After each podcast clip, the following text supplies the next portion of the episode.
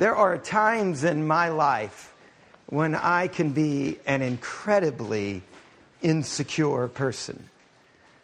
I, have this very distinct memory of when my family first moved to Houston, Texas. I was 12 years old, and we were moving to this huge city. I was coming from Louisiana. I was going into the seventh grade. Yeah, seventh grade.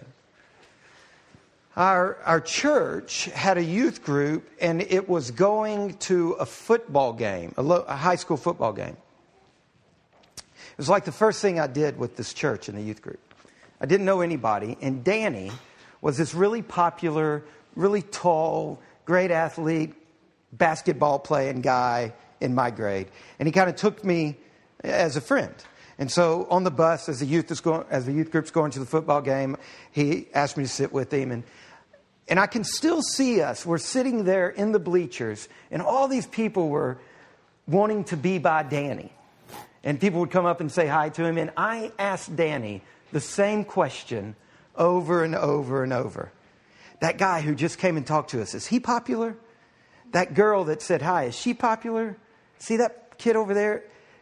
And every time I, this memory comes to me, I feel this shame. I mean, it was this shameless, really kind of pesky little 12 year old kind of begging to be in the popular crowd.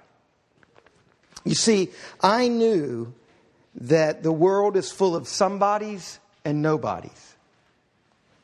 And that, like a lot of people, I knew it was better to be somebody than it was to be nobody. You see, I always grew up a little bit poorer than my neighbors and not quite as smart as the gifted and talented kids in class, and not quite as athletic as my big brother. I never got it. I was on the second string of the B team football in seventh grade. You know, that's where like the girls and Aubrey were. Not even all the girls, some of them made the A team.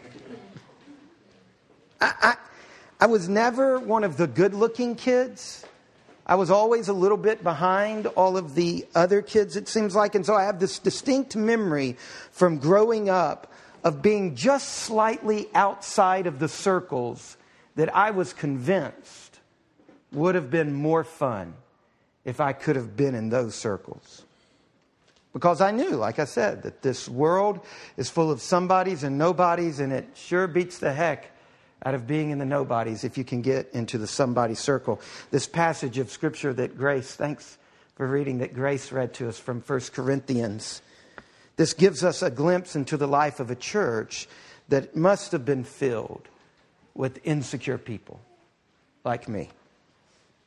People who wanted to be somebodies. Now, if you've been with us for the last couple of weeks, you know that 1 Corinthians is a letter that the Apostle Paul has written to this small church in the ancient Mediterranean city of Corinth. And when you read the letter, you learn that the Corinthian church is filled with cliques and divisions and factions, and they base all their little groups and subgroups and gangs, they base it on who's rich and who's not rich, on who has this particular gift and who doesn't have that particular gift, who lives at this level of lifestyle and who has that lifestyle, and who's got this viewpoint on politics and who's got that viewpoint. And while there are a number of reasons that the Corinthian church has splintered into all of these groups, one of the main reasons is because Roman Corinth, Corinth was a Roman town, Roman Corinth was a proud city.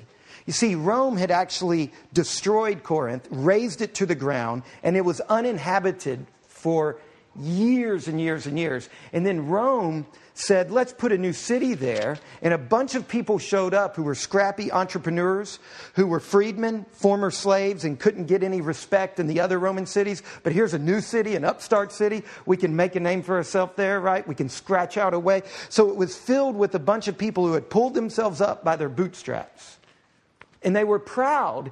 Actually, at this point in time, Corinth was a more prestigious city than Athens. It was huge. And it was a very impressive city, and impressive by people who made it impressive, who had scratched it out of the ground. And in Corinth, there were somebodies and there were nobodies. And there were three distinct paths in Corinthian society to becoming a somebody. Their society was a little like ours, but a little different. The way, the path to fame, the path to being a somebody in Corinth was through accomplishments, through money, or through pedigree, through heredity your heredity. You could become somebody through intellectual accomplishments. Ernie, when he was preaching a couple of weeks ago, mentioned to us that the philosophers, the intellectual leaders, they were the rock stars of Corinth. They put such a huge value on it that when this guy walked into town and he had all his disciples around him, everybody wanted his resume. You, if you could succeed and stand out in the arena of intellect, then you could get a table at the best restaurant anytime you wanted. They also loved it when somebody would have uh, political or military or business accomplishments. And finally, there was a whole issue of breeding, of pedigree. If you came from the right family, you were definitely a somebody. See, they all got there as nobodies, but as soon as they became somebodies, they started perpetuating their family names. The wise, the powerful, the noble, these were the somebodies of the Corinthian society. But most of the Corinthian Christians were not from that group. They were nobodies. Look at verse 26. For consider your calling, brothers. Not many of you were wise according to worldly standards. Not many were powerful. Not many were of noble birth.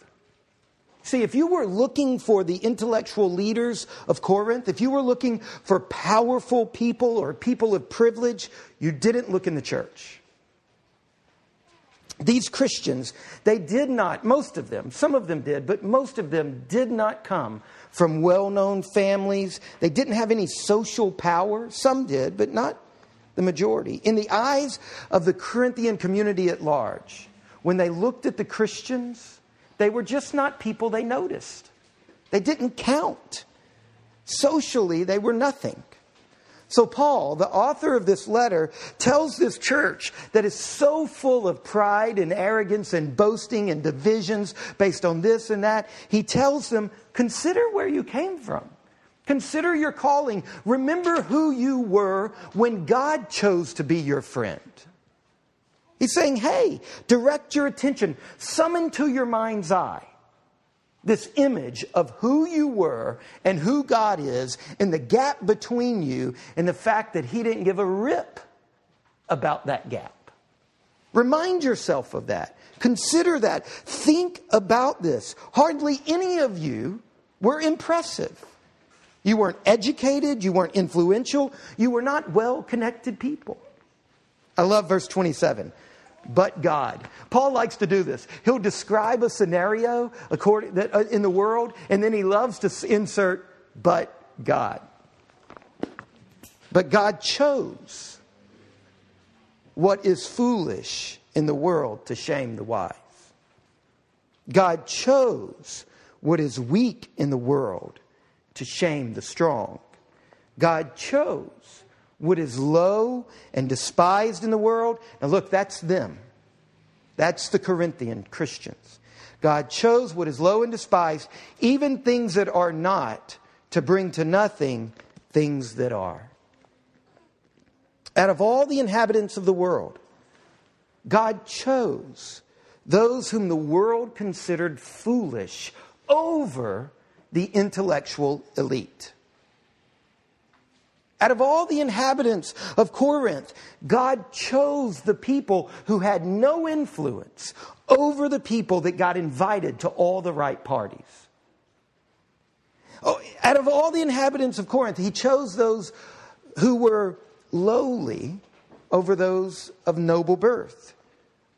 And this is amazing. Against all human wisdom, God preferred the nobodies over the somebodies. He's taken to himself. Paul is saying, God called you, God chose you, God chose you, God chose you. God has taken you to himself. He has taken to himself people whom the world judges, they are not worthy of even noticing when you walk down the street. These are the people that when you walk into the party, you don't even see them. You walk right next to them, right past them to shake the other person's hand. God's love for nobodies and the nothings, the people who are discounted, the non entities, Paul says this shames the world. It shames me as that 12 year old boy who only wanted to know who was cool and who was not cool. And Paul is saying this shames the world for its standards. God is shaming the world for having such a messed up valuation system.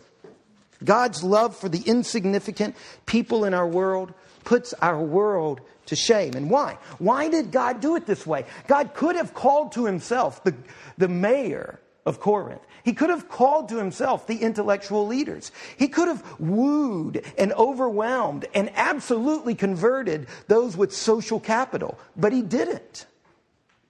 Why did God do it this way?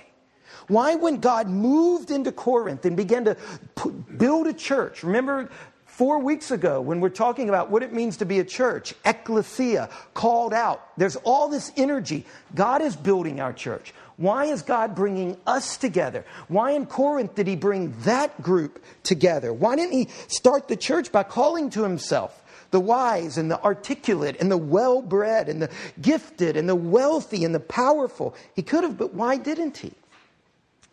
Verse 29 so that no human being might boast in the presence of God. You see, in the Greco Roman society of Corinth, your value as a human being was based on your education, your wealth, and your family. But the cross of Christ turns the world upside down.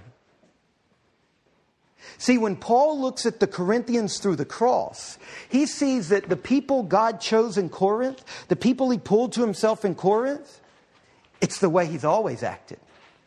There's this famous song in the Old Testament called Hannah's Song.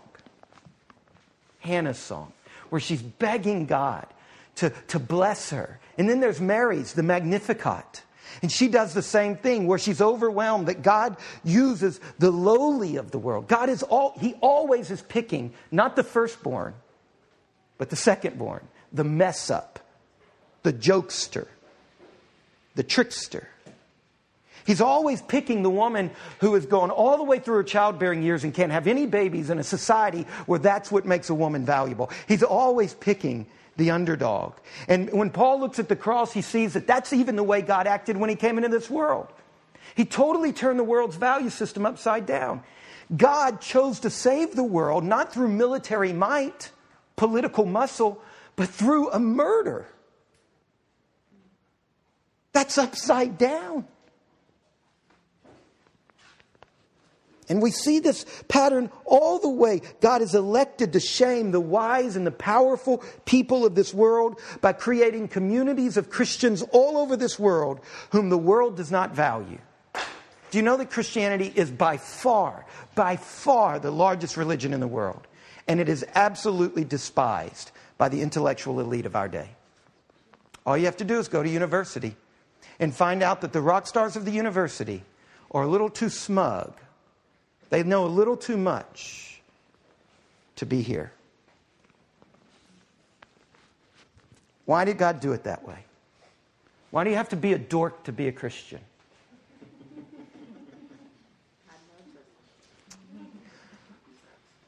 Because pride is evil and wicked, and God is in the habit of bringing the proud to their knees. Verse 30. Because you see, He is the source of your life, not your intellectual capabilities, not your influence. The source of your life is God. And so long as you've got a bootstrap mentality, you can't come near to God. You have no need of God. That's why God does this. He is the source of your life in Christ Jesus, whom God made our wisdom, our righteousness and sanctification and redemption. Paul is reminding the Corinthian Christians that their salvation, their incredible life, is because they are in Christ, not because of what they can do with their hands or their mind or their money or their social connections. It's because they're in Christ. And all of a sudden, Paul, who's been disparaging wisdom throughout all of chapter one, it seems like, right? He's been picking on this idea of wisdom. He's been taking pot shots at it. All of a sudden, he turns the table and he defines true wisdom. Now that he's deconstructed their idol of wisdom, he says, but wait a minute. There is such a thing as wisdom, and it is Christ. Christ Jesus, whom God has made our wisdom. He's saying, Corinthians, you're in love with influence and power. You're in love with where wisdom will get you. You've picked the wrong wisdom. You really love wisdom? It's Jesus Christ. Christ is true wisdom. Wisdom, this thing that the Corinthians are so fixated on. Paul is saying, look, it's become an idol for you. I've got to tear it down, but right next to your idol is the truth. Wisdom is something you should long for and chase after. You've just identified it as the wrong thing. Wisdom. To find real wisdom, you must first renounce your own wisdom and become a fool in the eyes of the world. You see the virgin birth? The wrath of God poured out on, on Christ because Christ was taking into himself our sin, that we really deserve the wrath of God to absolutely annihilate and destroy us? You have to be a fool in today's culture and in the Corinthian culture to buy that line. You've drunk the red Kool Aid. These are foolish things. But in 1 Corinthians verse, chapter 1, verse 30, He is the source of your life in Christ Jesus, whom God has made wisdom and righteousness and sanctification. Do, do you see here the absolute inseparability of salvation from Jesus Christ?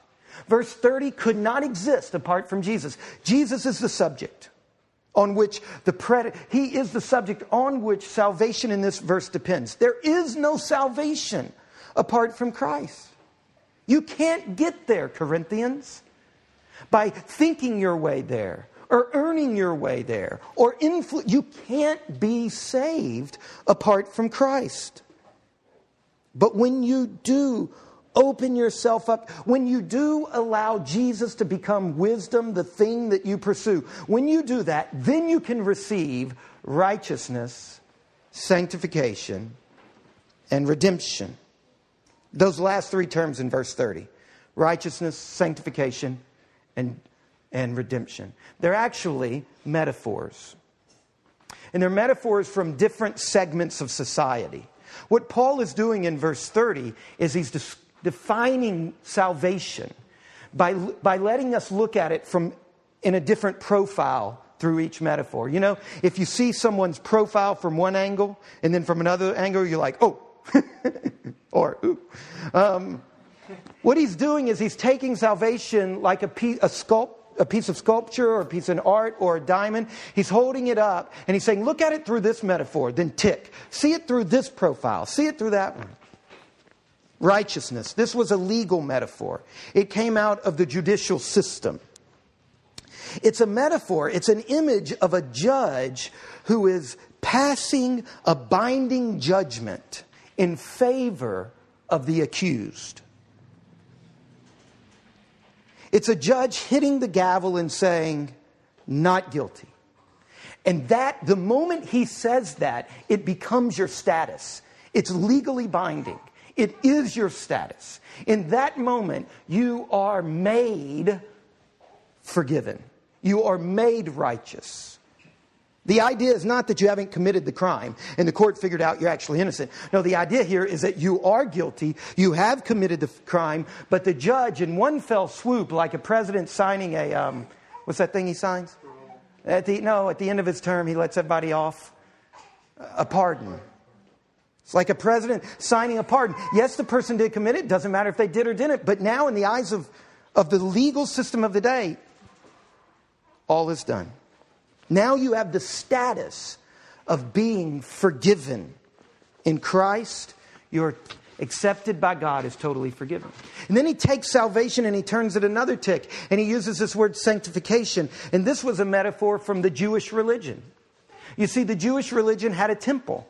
And in that temple, there were certain tools, certain objects that were sanctified. They were set apart to be used for worship, and they couldn't be used for anything else. To be sanctified in Christ means that God has looked at Esther and he has pulled her close and he said, She's for me and for no one else. He's pulled her in. It's the idea of closeness and proximity and intimacy and possession. God looked at some tongs in Israel and he said, Those belong in the temple. They're to be used for worship and for nothing else. They are set apart. To be sanctified is to be grabbed by God and pulled in close to his heart. It's this incredible, intimate privilege of a metaphor. Redemption, this last metaphor, it comes from the Greco Roman world of the slave market.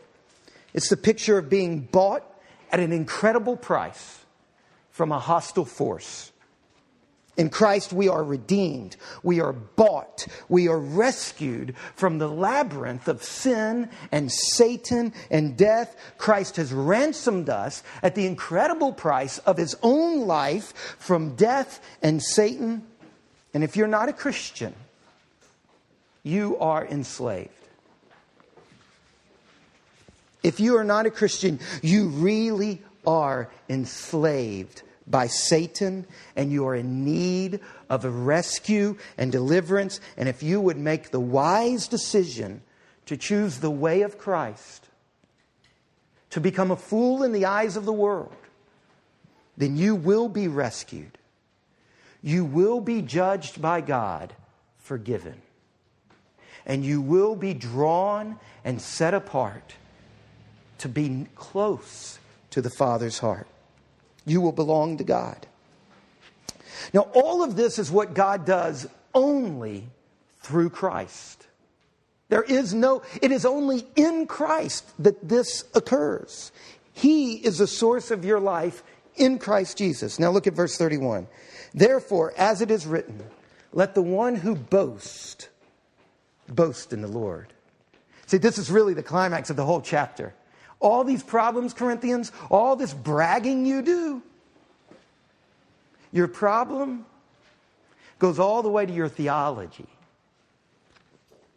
Paul's solution to all the pride and all the insecurity of the church in Corinth is to teach them that salvation did not come to them because of their social status or their wealth or their heredity. Indeed, it came to most of them in spite of their social status, their lack of wealth, in spite of the fact that they were nobodies. Salvation is in Christ, it is in nothing else. Salvation is not some self help scheme.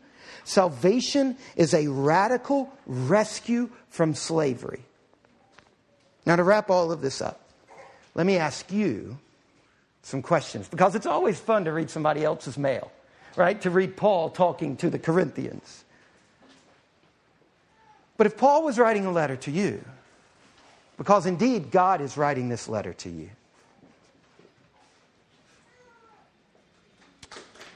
I mean, how would he slice and dice this? How much of your self worth and your identity is wrapped up in your wealth or your education or who says hi to you and who ignores you?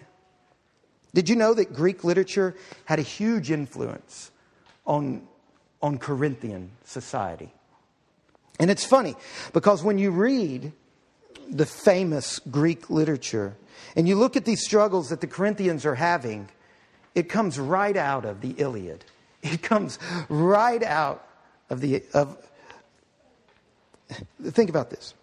In Homer's Iliad, Odysseus boasts in the thing that delights him the most, and it's his guile, his cleverness. And Achilles boasts in the thing that, that he gets the most delight in. He glories in his strength. And that, that was Corinthian society. They were learning from Greek literature that you should boast in your strength. What about you? What is the literature? What is the culture of, of our society? How's it influencing you? What is it that you most delight in and that you glory in and that you boast in? Is it your home, your beauty, your children, your achievements, your possessions? What we're seeing in this letter is that boasting, even if it is about good works, harms your soul. Boasting breaks you, it messes you up.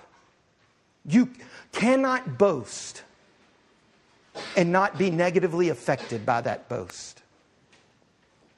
Anyone who boasts of worldly achievements is a worldly person.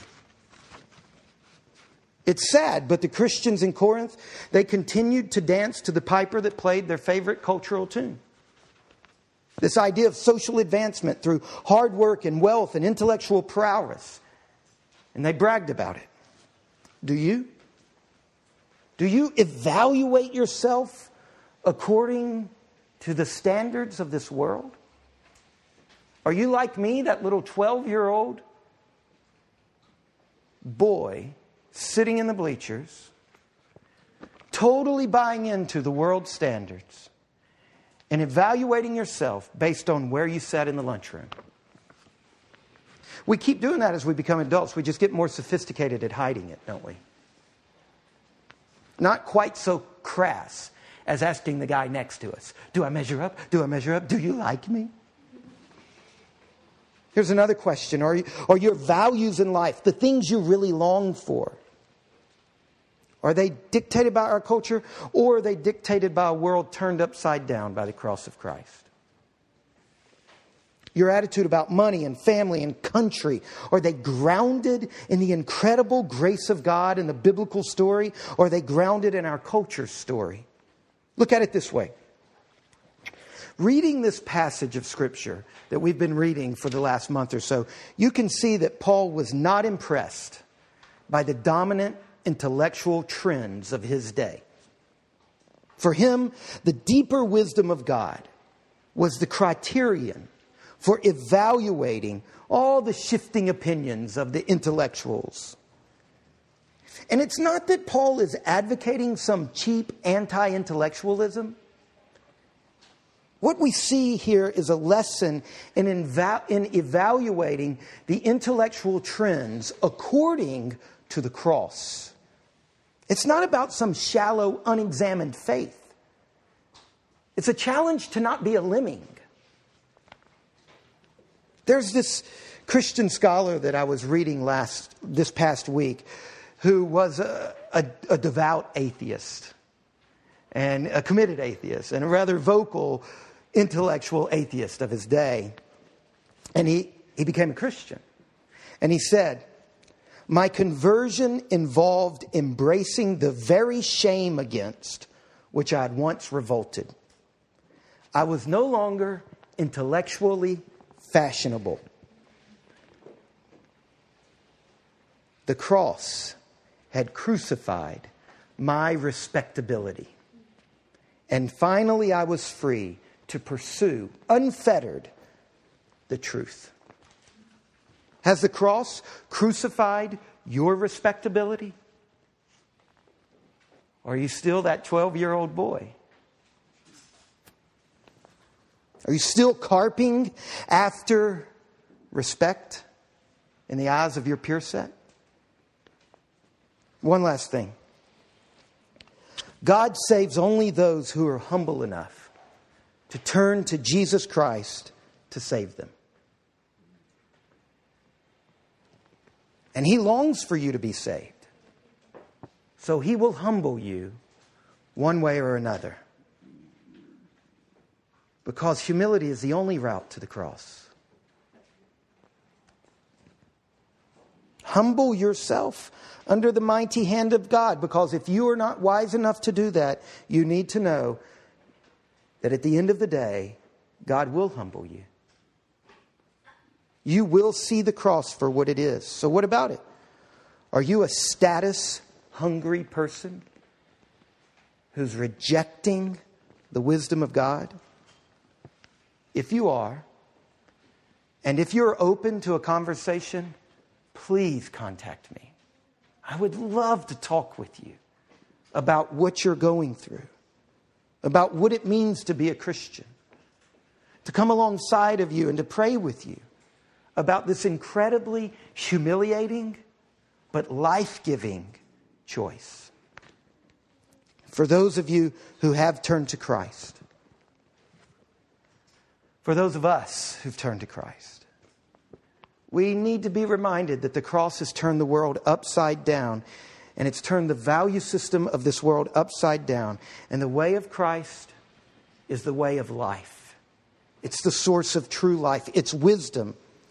And even though this world is filled with somebodies and nobodies, that whole way of acting does neither one of them any good.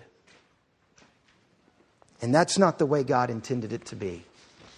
And it's not the way the church is to live. Let's pray.